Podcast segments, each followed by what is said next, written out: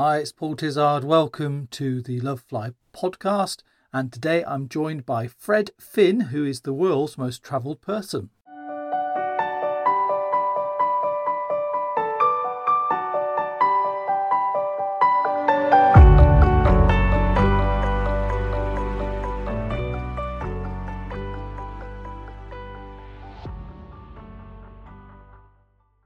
Welcome, Fred. So, the Guinness World Record holder, the world's most travelled person. Will that record ever be broken? I guess all records are meant to be broken. I'm pretty sure the Concorde one will never be broken now because it, it, it going to never going to fly again. But mileage record, well, I have got a, a, an American competitor. Quite interesting to know. He's a guy called Tom Stuker. I met him in 2014, we did a program together on NBC Today Show. At that point in time, he'd flown 13 million miles, all on United Airlines. As it went on, he said he didn't mind being number two, and we were quite friendly. And then all of a sudden, Guinness told me I have a competitor, uh, Guinness Book of Records. And I said, Yeah. I said, Is he called Tom? Oh, yeah, that's it. We refused him because he wasn't, you're the benchmark. And what he's claiming is not mathematically possible. It went from 13 million miles to 17 from 2014 to 2017, and then from 17 to 20 by 2017 to 2020 in three years. So he flew from 13 to 20 million, 7 million miles in six years, which you can't fly 36 hours in a day. I think he wants your crown, basically it, is welcome to it, but I mean, to lie to get it is ridiculous. And and the one thing that bothers him, I have this card. Fred. Finn, million miler. So I was the first ah. million miler on United Airlines, which even more ticks him off, you know. So it's the way it is. It's a shame. He never gets any worldwide publicity at all. He, he gets a captain or a, somebody to meet him, or some officer from United. I've done another million miles. And, you know, they asked me about it, United, because I launched some some seats for them three years ago. Well, Tom was, uh, we had Tom on a flight. I said, good luck. I said, but he doesn't fly actual miles, you know, it, it's impossible. Anyway, I'll read you a little something. I just got to, I just, I just flew the other day. I filled out my little logbook, you see. Here it is.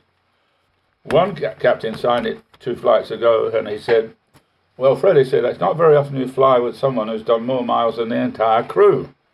And another guy wrote and said, as a professional airline captain, I would only equate to half your hours by the time I retire. And a guy who I just flew with about a week ago, definitely it's a great pleasure to have, have you as a valued client. You're on board with us today. I'm proud to add a 1,200 nautical miles to your score taking on this this PS11, that's United uh, Ukraine International, uh, from Kiev to London. What an immense distance you've covered so far. Just a rough calculation tells me you've more than 700 times around the globe. While I was reading your notebook, I caught myself thinking that it's like reading a history book of book of one famous and great man. And to my surprise, I found on one of your note pages that I flew with you on the 13th of August 2015 to Munich. Hopefully we'll fly together in the future again. I sincerely wish you to stay healthy and your record to remain unbroken. Captain Roman Suryuk. And I get that from, uh, you know, one British Isles guys, thank you for paying my wages and stuff like this. You know, it's, it's, it's quite fun. It's not something I went after to break any records. It just happened because I was at work. And, and now I'm traveling. When Euro 212 was on, for example, I was the ambassador for the Euro 212 football. I was the only English guy uh, for Euro 212 in Ukraine, along with Vitaly Klitschko, the, the world champion boxer. I worked, I did that, and I was asked to fly on Ukraine International, which is a super little airline. I did the inaugural from Ukraine to New York. The service is good. The guys are friendly, and the and the food is good, you know. And and, and I I did a, a thing on television to the new joining flight attendants and what it was like to be a flight attendant. And I said, it's, it's if you can imagine, you're in turbulence, you got the coffee pot in one hand, the oxygen mask come down, and you got a baby falling out the seat. And if you can handle that and smile, you, that's what flight attendants do. And last time I flew uh, to to Ukraine, two of the girls came up to me. Of course, they're all masked.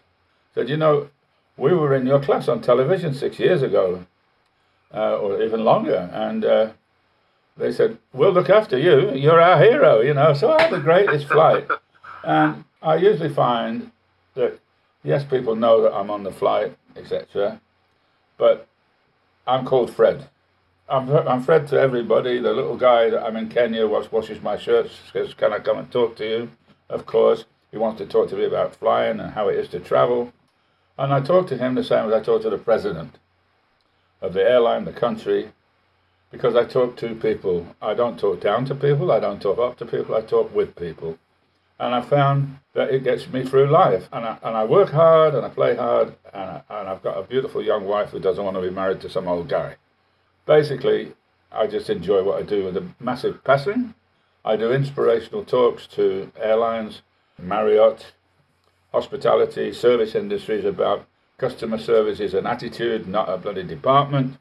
And if you're in the service of business, as you well know, Paul, it's not a nine to five job. And if I can get those two messages over, then I tell everybody at the end of this, you're going to ask me two questions before you get out of the room because then I know you've listened. But uh these are usually 45 minute interviews about talking about aviation and stuff like that.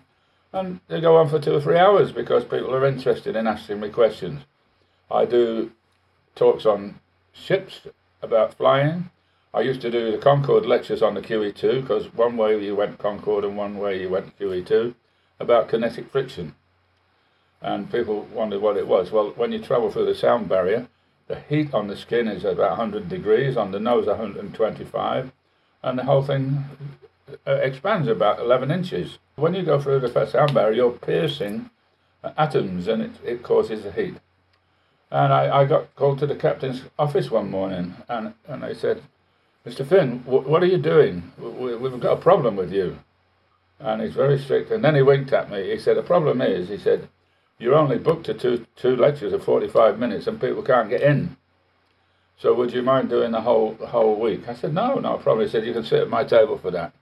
On that particular cruise, I was on the bridge when Concorde and the Red Arrows came, and that's an iconic picture. I had a Red Arrow Tim Miller, who you may know, he became chief pilot of Virgin for Airbus, and that was the Red Arrows guy. And I had David Leaney from Concorde in the other ear, and on, the, on a microphone I was telling the passengers what was going on. And Tim Miller, I I was an honorary Red Arrow, and I took Richard Branson to fly with the Red Arrows, and the guy that flew him was squadron leader Tim Miller. And later, Tim went to Air 2000 and he wrote to me and said, Look, I'd like to fly Richard again. Here's my CV. Can you help? And I posted it off to the uh, MD, Roy Gardner, at the time. And Tim, I later learned, became the chief pilot for Virgin.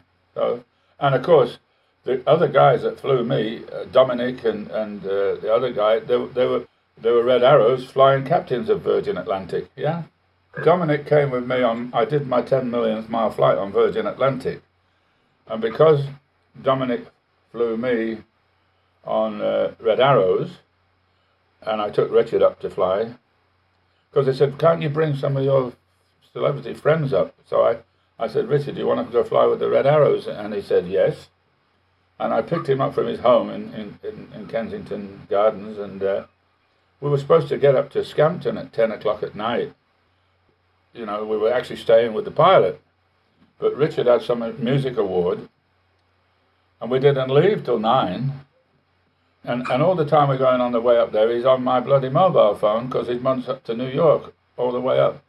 So we didn't go out, and they didn't get the opportunity to do what they normally do. They usually fill you up with pale ale the night before you go flying. But the, the experience is, is amazing.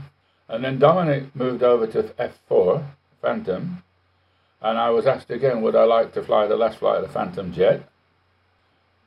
Yes, and who would you like to bring? So I took David Gower because he got banned from the England Test Captaincy for flying around Melbourne in, in a Tiger Moth, which was the first aircraft I ever flew in. and then Ron Dennis, who runs uh, McLaren, because I thought, thought he might like to see some real speed. And I had just driven in the, the British Grand Prix warm up race two days before, and I said, Ron, are you coming or not? And he thought I was BSing, yeah. And he said, yeah, yeah, okay, well, we'll fly up in the McLaren jet then. So fine, I'll have to get your permission to land at the military airport. I think we'll, we'll get it. And he still thought we were there until we took off and landed at RAF Wattisham.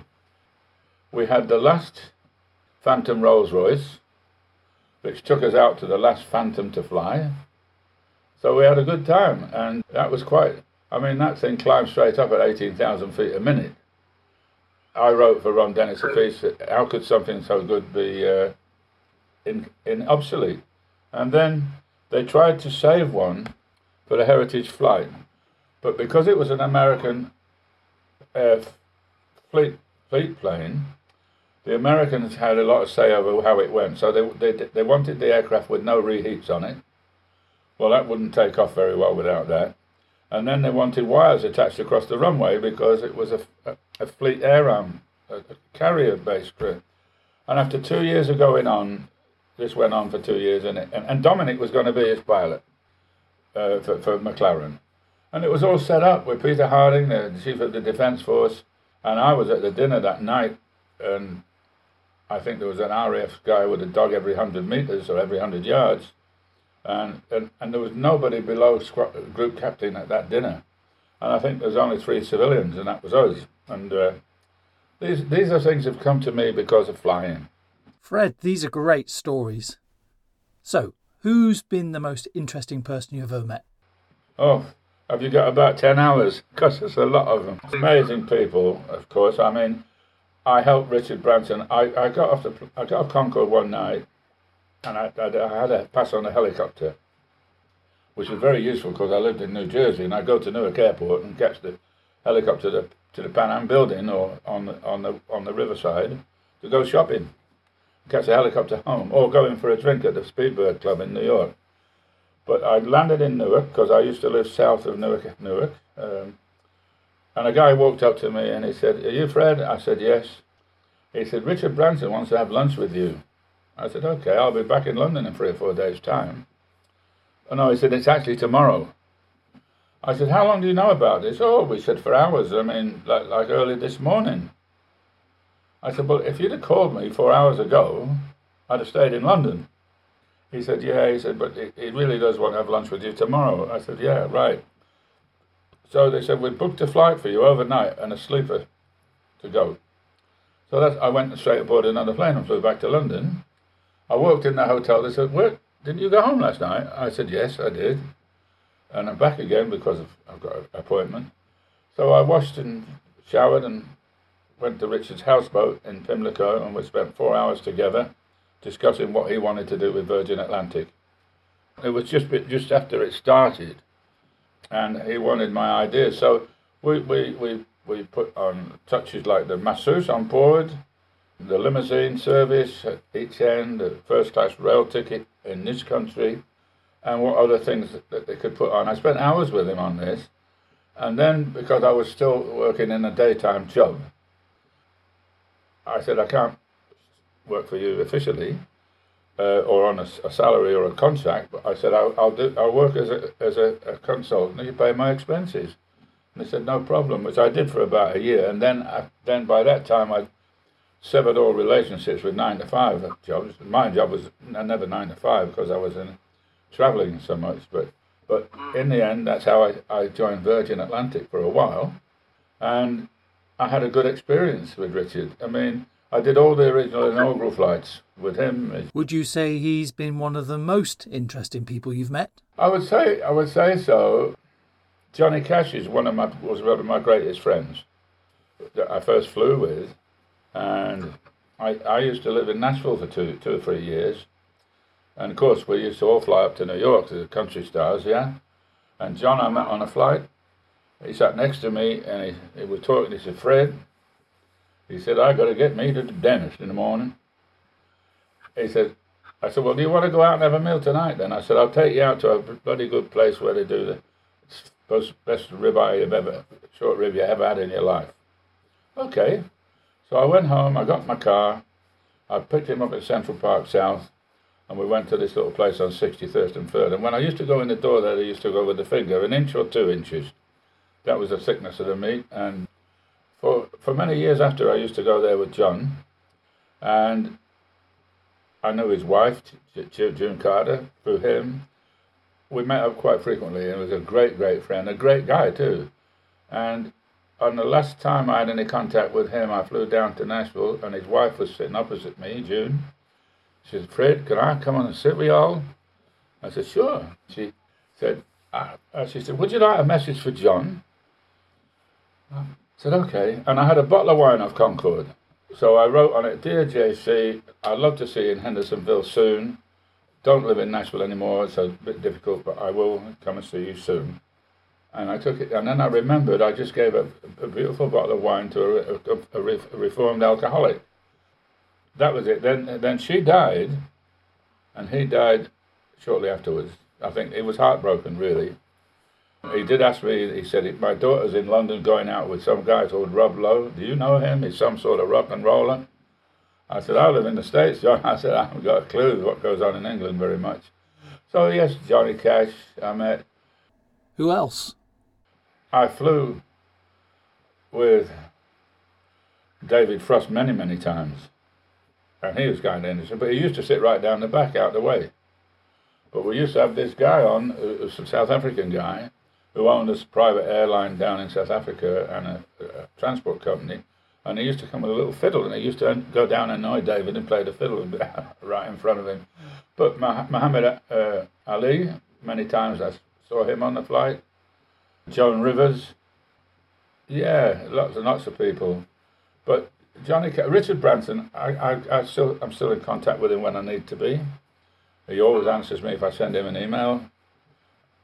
I mean, I I, I played cricket for him in Santa Monica, in a in a place called C. Aubrey Smith Park, which C. Aubrey Smith was a former England cricket captain in the 1930s, and now he had a park named after him in, in Santa Monica, California. I don't know, but we played against the Los Angeles basketball team and Pamela Anderson was in, the, in their team. Amazing what was going on. It, it was amazing things happen when you travel. It's the best education. It's the best thing in life for anybody to learn about the world. And I know you, and my experiences, I just did a keynote speech for the, what they call the Crystal Cabin Awards. It's the Oscar of the Aviation Awards in, in, in Hamburg. And I had 600 people in my audience. And I always, they always say, what was your first flight across the Atlantic then? I said, well, it was on a DC-4B and it took 19 hours and four stops. So we took off at Blackbush, landed at Prestwick, Keflavik, Bangor, Maine, and then Idlewild. And they said, is that in Connecticut somewhere? I said, no, no, you've been, and Tim Clark, who runs Emirates, her Tim, he said, Fred, where is this Idlewild? I said, You've flown into it many times. He said, No, I haven't. I said, Yes, you have. It's called Kennedy today. When I used to stand up in front of these people, I'm talking just like I do to you. I mean, I have a passion about it, and I'm just normal, I think, in, in my way. But I've experienced that nobody else has, and, and things have happened to me that have not happened to anybody else. So I got, I got asked back to do it again. Fred, I don't want to interrupt some of these brilliant stories, but I'm curious.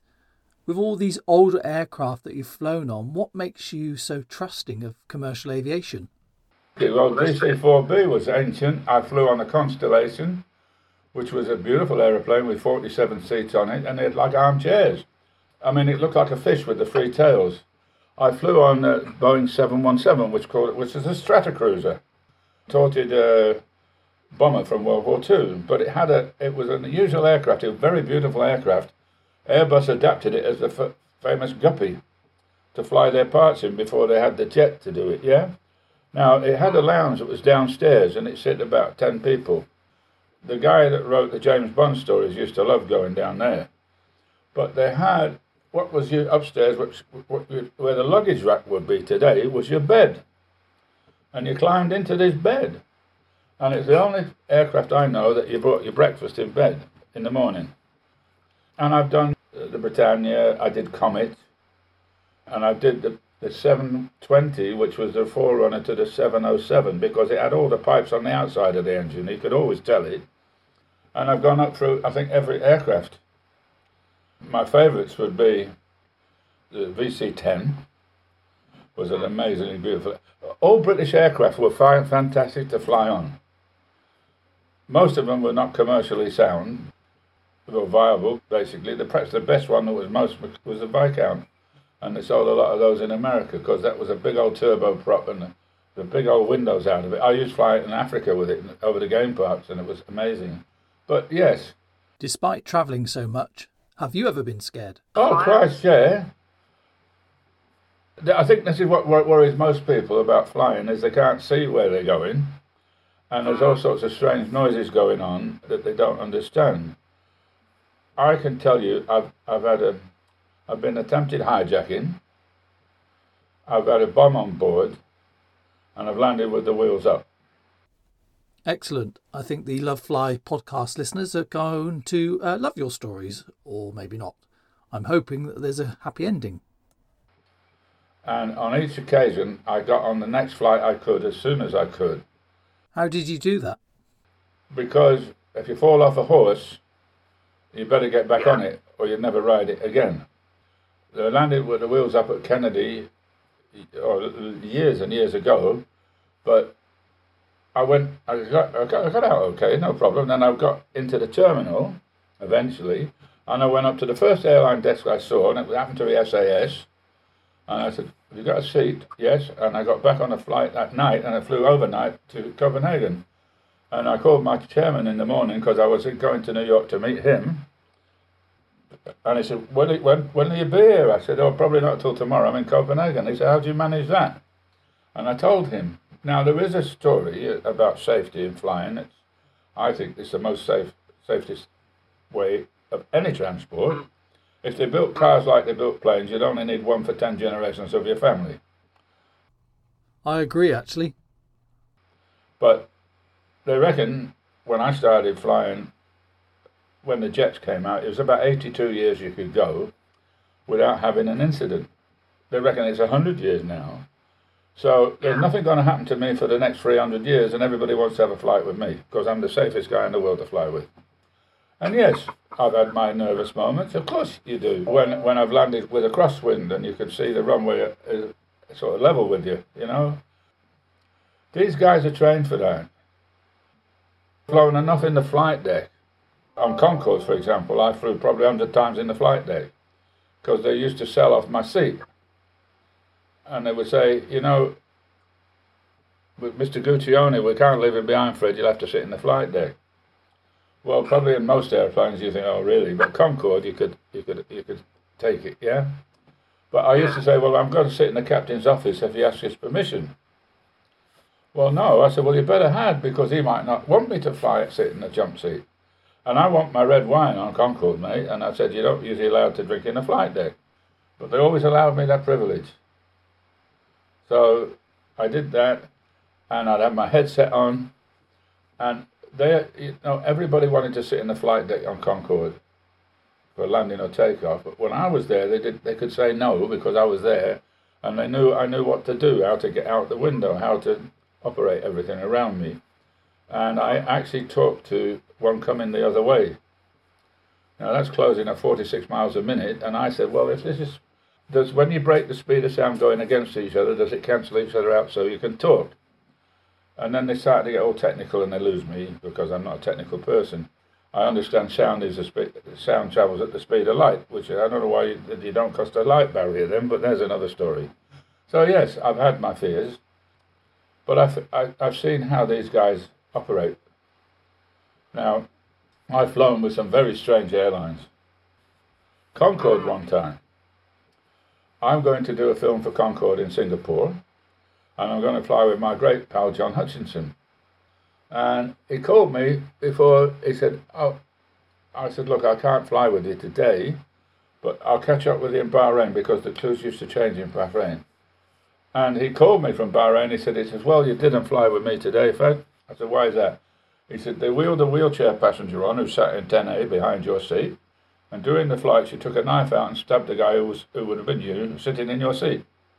And it went within two millimetres of his brain. It didn't kill him, but it screwed him up for lot, most of his life. People love to fly with me. I'm a lucky guy, Paul, you know. Yeah. I think so. Uh, maybe you've given people more fear now? But I, I do, I like, I just love it, love it, you know. If I'm not going through an airport or boarding a plane, at least once a, once a month, at least once a month, even during this pandemic, it's a bit strange. So, if you had to give a message of hope to the one in five people that are scared of flying, what would you say? I would say to them, exactly what I'm saying to you, is first off, don't drink beforehand. Because a lot of people have to drink, and I said there's two chances you might get you, you might not even get boarded if you too too much drink. And I said it can be an enjoyable thing to fly, and I'm sure you'll overcome your fears. Now, if before you take off, ask the crew, tell them to take you up to meet the captain, and they'll usually do that, and you can see what which way you're going and, and see the, the relaxed but professional way that they are. Sit in your seat and tell the guy next to you or the lady next to you, listen, do you mind if I uh, talk with you because I've never done this before or I'm a little nervous about it and perhaps you can help me. And the crew will be wonderful with you, they always are. They know how to handle this. And then they'll explain to you that, that if you hear some whirring underneath, well, that's the, the the flaps going up and down, or even if you hear a bang, that's the wheels coming up, not the bottom dropping out. And it's a it's about experience and sharing. I've I've never felt anything. I've never had jet lag, ever. And people say you must have. It's about your body clock. I said I've never had jet lag in my life, and you never got it on Concorde either, because you're only on it for uh, no longer than four hours, ever. So if you didn't get it in four hours crossing the same time zones, why would you get it at all? And if you sit in an aluminium tube or aluminium tube, wherever you came from, for longer than four hours, I think jet lag is about dehydration. And I set my watch to the time I'm going to, and I try and live on that time. And if I'm going to the States, I go to bed at my right time. And if I was knackered, I'd, I'm by the time I wake up in the morning, I've had a good sleep and I go to work. I don't get legal rest like the crews. I go there to work, and it's it's also for me when I'm people much younger than I travel with. They say we can't keep up with you. Well, I get home and I get tired. About two days afterwards, I'm completely bushed. But when I'm traveling, my adrenaline and the fact that I just enjoy it so much and my, my attitude is, do you know, there's a lot of people who do a nine to five humdrum job would actually like to be where I am, whether it's grotty or not. And that's my philosophy. And now I do this keynote talking. It's about my experiences, much as we're talking. Uh, it thrills me.